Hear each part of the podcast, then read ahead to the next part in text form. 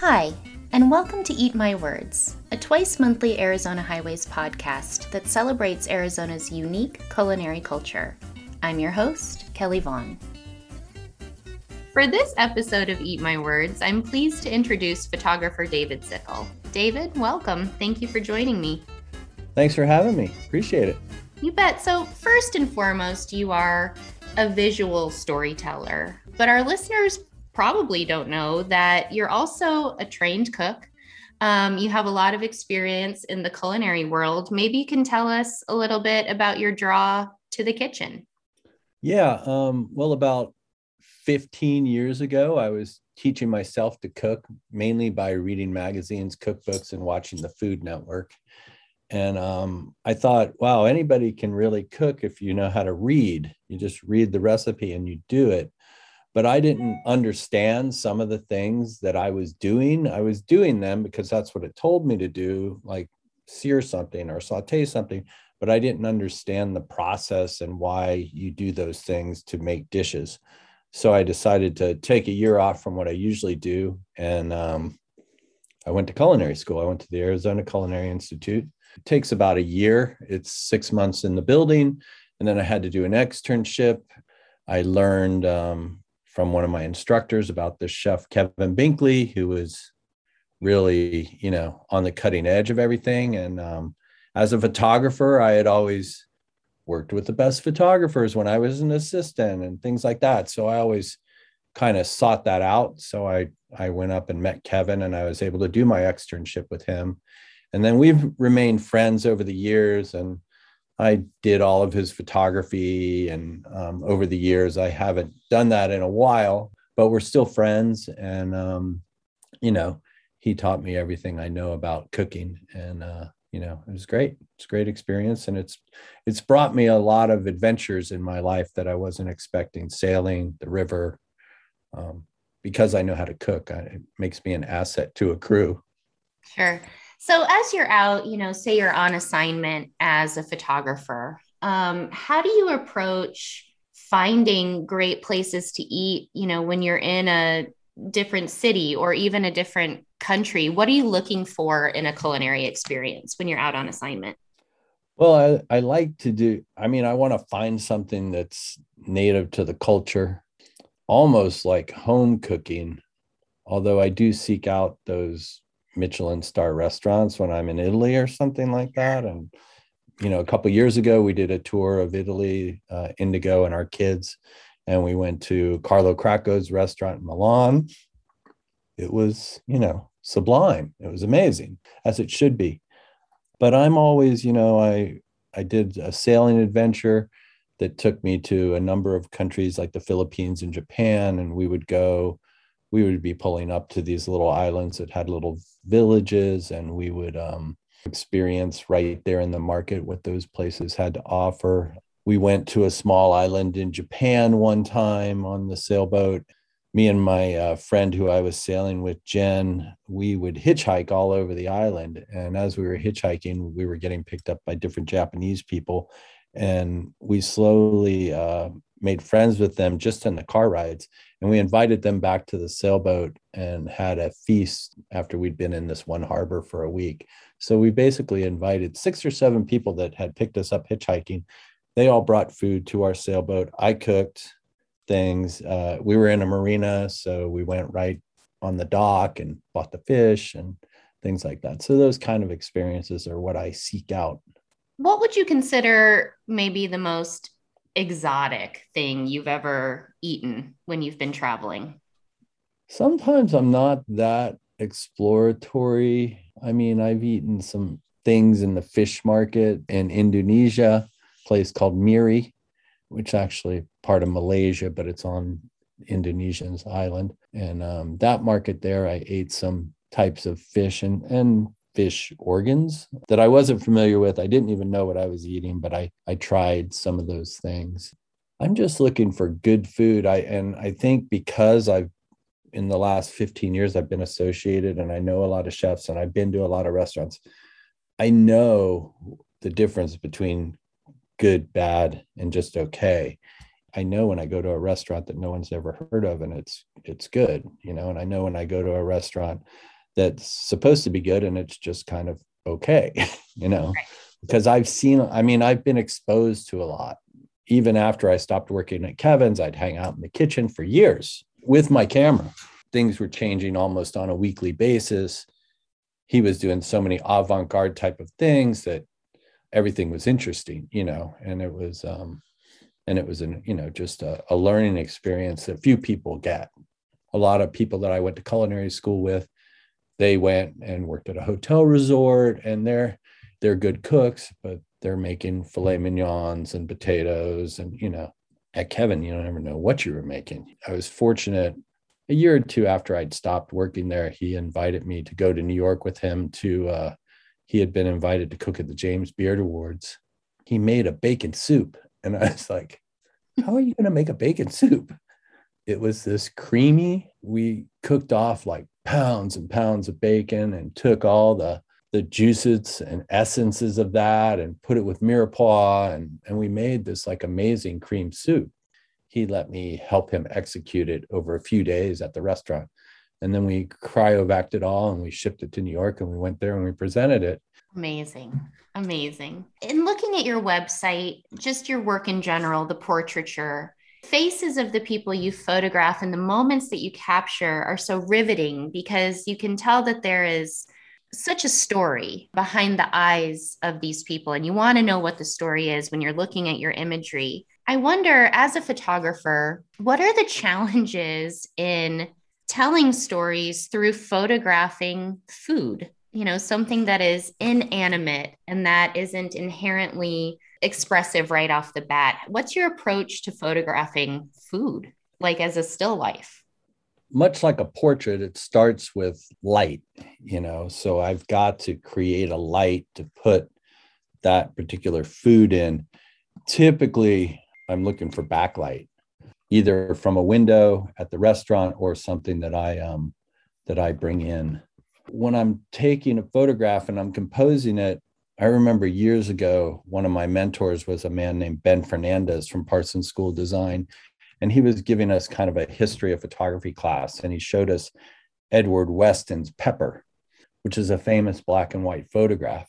And he said, You can taste it.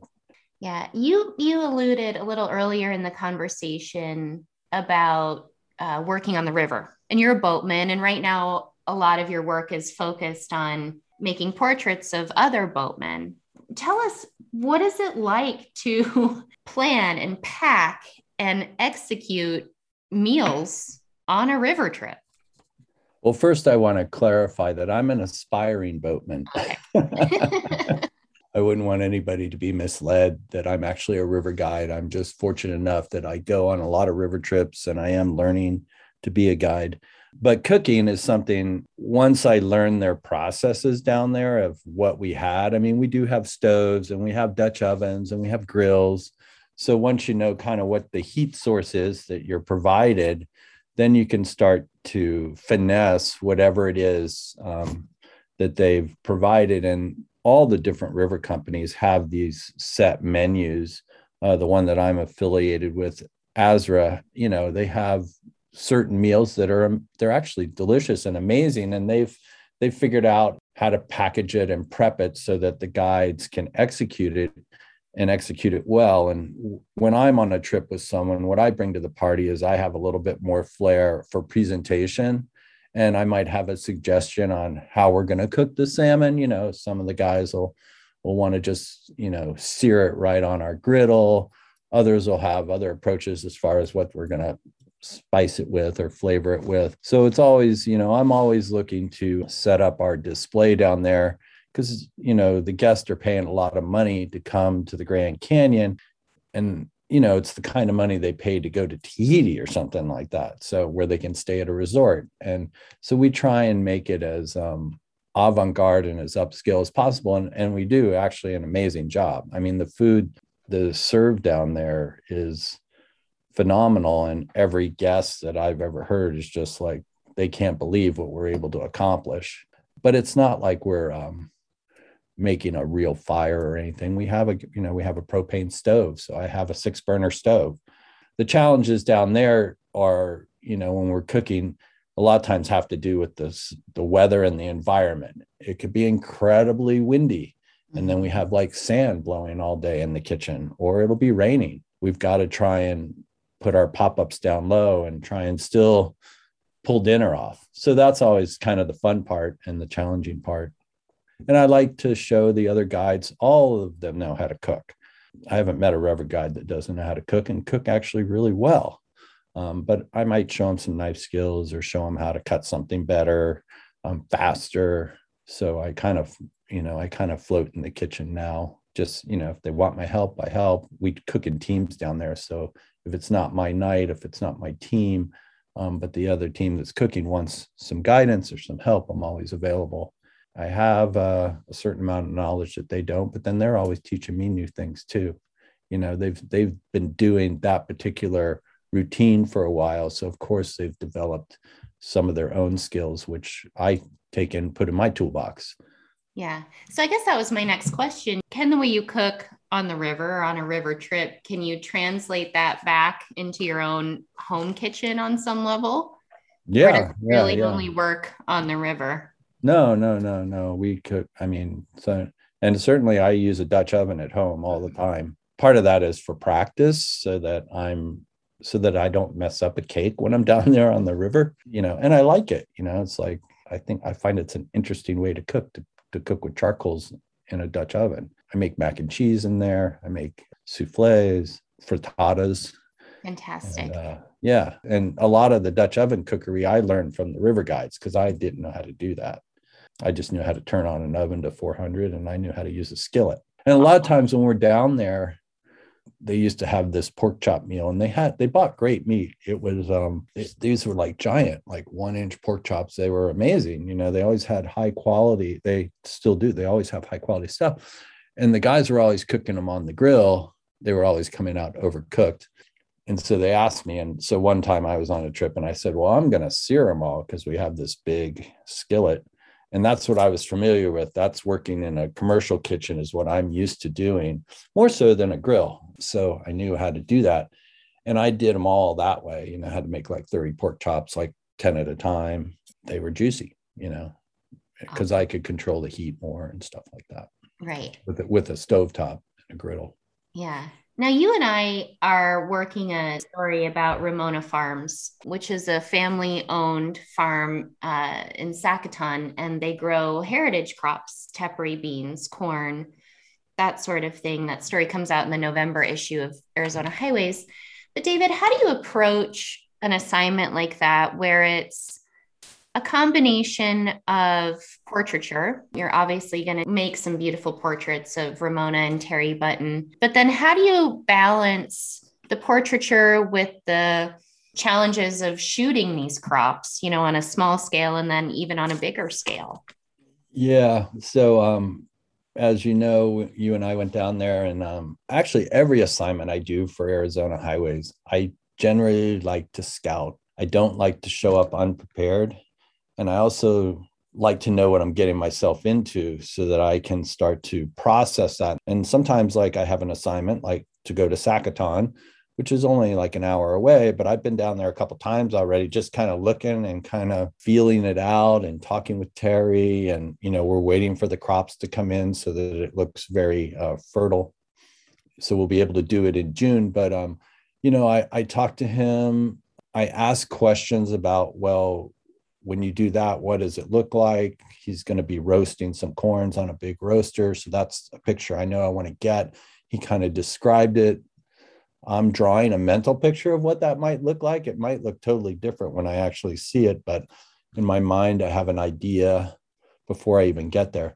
As long as I feel like, as long as there's great light and I can shoot it at sunrise or sunset, the stuff that's in the fields is going to be beautiful um, naturally you know, I'll try and round out the story to get some details of whatever it is that we're growing. Obviously, an opening portrait, and most of everything I've ever done for Arizona Highways, it was a feature. Its most important picture is to make this. And I, you know, usually there's six or eight pictures that are going to be in a story, and I'm every one of those six or eight, I'm trying to make it the lead picture but then and i'll frame it that way you know i'll put somebody off to the right or left so that the the gutters t- considered and that there's space for keith to put copy and and stuff like that so i design i design those pictures the ones that i think should be the opening i really you know design it photographically and compositionally and then um and then i'll just see what else presents itself when it's out there i saw some still lifes out there that'll probably that I can probably do out there. And I'm relatively handy at doing food still lives. So that'll be part of it. There'll be some still lifes, there'll be some workers, and there'll be a portrait. And that that should uh, tell the story. It might be more than one portrait. I might, besides Terry, there might be a great portrait of a worker doing something. And, you know, I call them working portraits, like my river portraits are working portraits. All those river guides are working, and I'm taking a portrait of them. Right. Uh, you know, I know that New York, LA, Chicago, countless European cities, those are considered foodie cities. But Arizona really seems to be kind of up and coming. As you know, we have tons of James Beard Award nominees in the state right now. As someone who has traveled so extensively, but who lives here in Phoenix, what's your take in general, David, on Arizona's culinary scene? Well, I think it's vibrant. Rochelle Daniel at Atria and Flagstaff, she is amazing. She was at Fat Ox for many years working under Matt Carter, but she was a chef in her own right when she was running Fat Ox. I really like TJ Culp at Restaurant Progress. He's always got something that's interesting. Kevin's always at the top of the heap. Kevin Binkley, he's, you know, anybody that goes to his restaurant, it'll be a, a memorable experience for a lifetime uh, Brandon Gauthier up at Confluence and Carefree. But I just think there are a lot of young chefs. All these people are in their mid 30s, but they've already been cooking for 15 or 20 years. They all started right out of culinary school when they were 19 or 20. A lot of them were trained by a very good chef and they have some good ideas.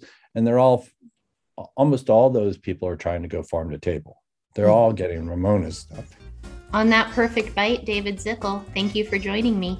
Yeah, thank you. Appreciate it. For more information about David Zickl, visit davidzickl.com. For more information about Arizona Highways, visit arizonahighways.com. This and all episodes produced by Sarah Heater. Until next time, eat my words.